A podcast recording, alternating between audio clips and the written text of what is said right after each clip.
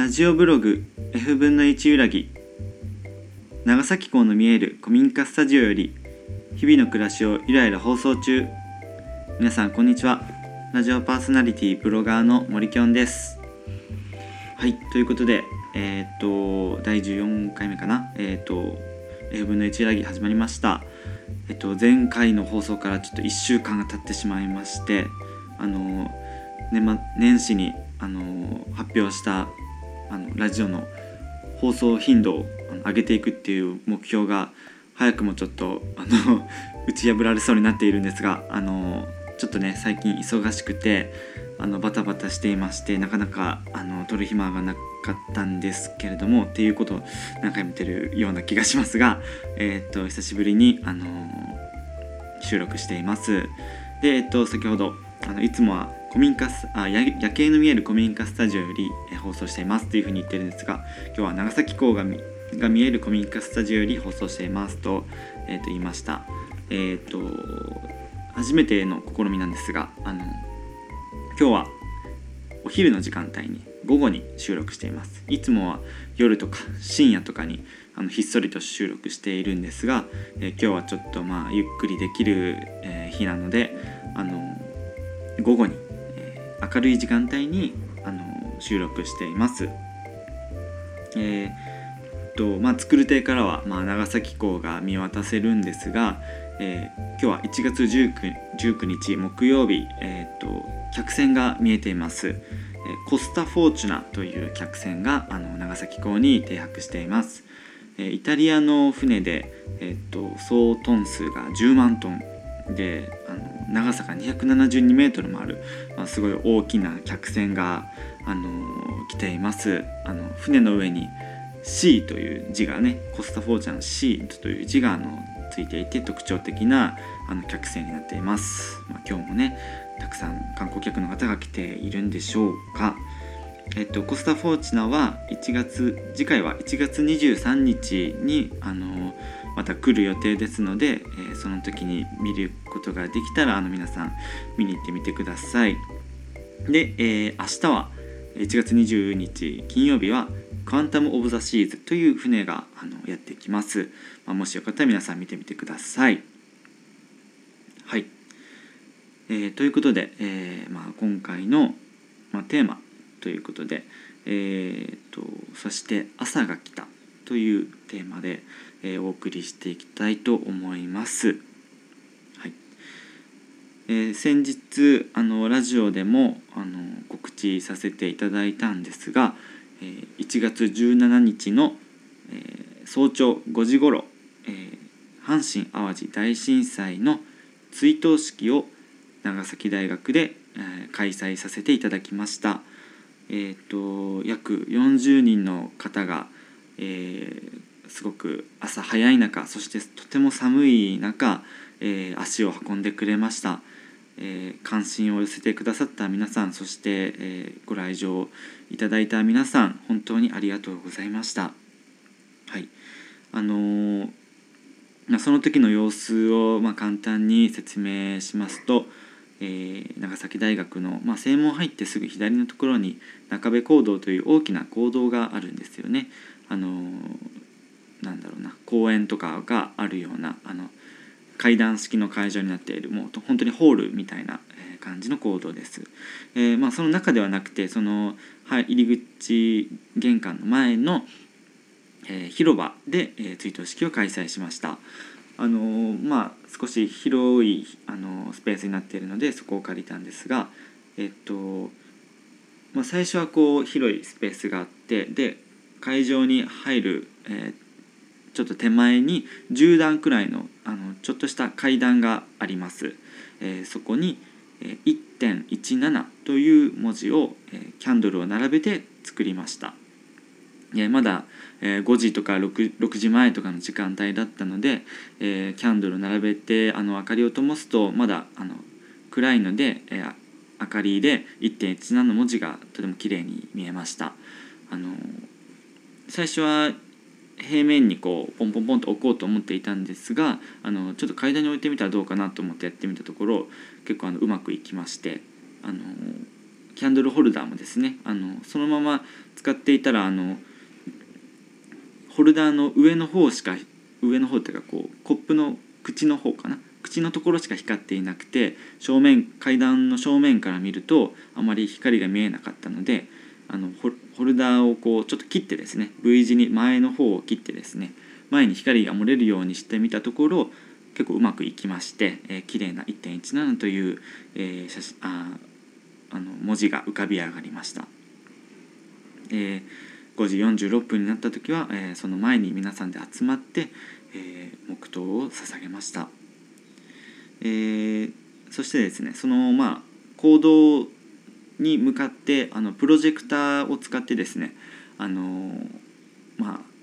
阪神・淡路大震災の追悼式ですということを映し出したりだとかあの、まあ、会場の準備をしている最中にはあの、まあ、映像を映したりはしました。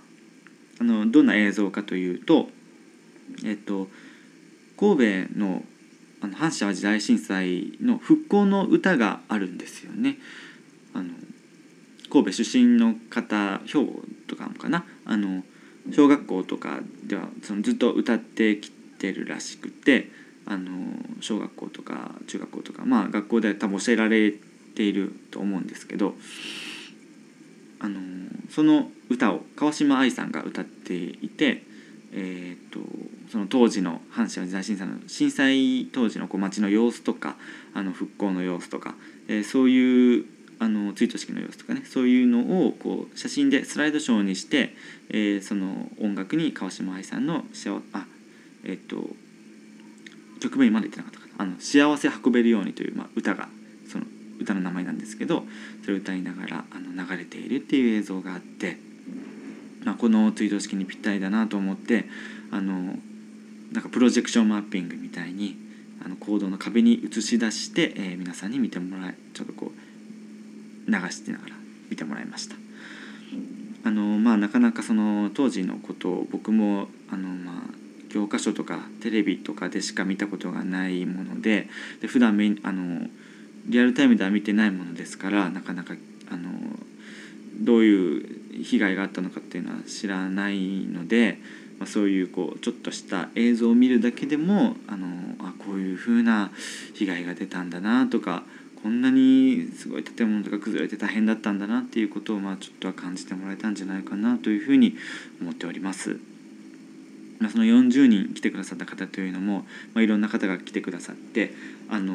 まあ、学生がやっぱ中心でした僕たちあの長崎実行委員会があの、まあ、学生で構成されているのでその人たちで呼びかけたので、まあ、学生が中心だったんですけれどもあの社会人の方もあの何人か来てくださってあのー、嬉しかったですね。あの朝の暗い時間帯に40人ぐらいの人だかりというかね、ぞろぞろとたくさん人が集まってきてすごくまあ何て言うんでしょう僕の気持ちにこの実行委員会のみんなの気持ちに応えてくれた人たちがこんなにいるんだっていうのをその様子を見て感じ取ることができてとても安心したしすごく嬉しかったですね。そしてあの大学にあのお願いをしてあのメディアに告知をしていただいていました。えっと、まあ、金曜日にあの告知をしていただいたんですけれども13日かな？13日にあのお願いしていたんですけど、えー、まあなんかすぐこう電話が来るかもしれないので時間を空けていてくださいっていうふうにお願いされていたんですが、まあ、結局結局13日はその日連絡が来なかったんですね。なのであまあ直前だったからちょっとまああのメディアとかも対応しきれないかなとかちょっと急すぎたかなっていうふうに思ってちょっと諦めていたんですがあの16日15日16日ぐらいにあの怒涛のようにあの電話とか連絡が来ましてあの、まあ、メディアの方から連絡が来まして、まあ、どういうふうに企画しているのかとかどういう思いでされてるのかっていうのをちょっとこうあの聞いてあの話させてもらいました。そして、えーと、その追悼式朝5時ですね。あのみんなが集まってくる時にメディアの方も本当にたくさん来てくださって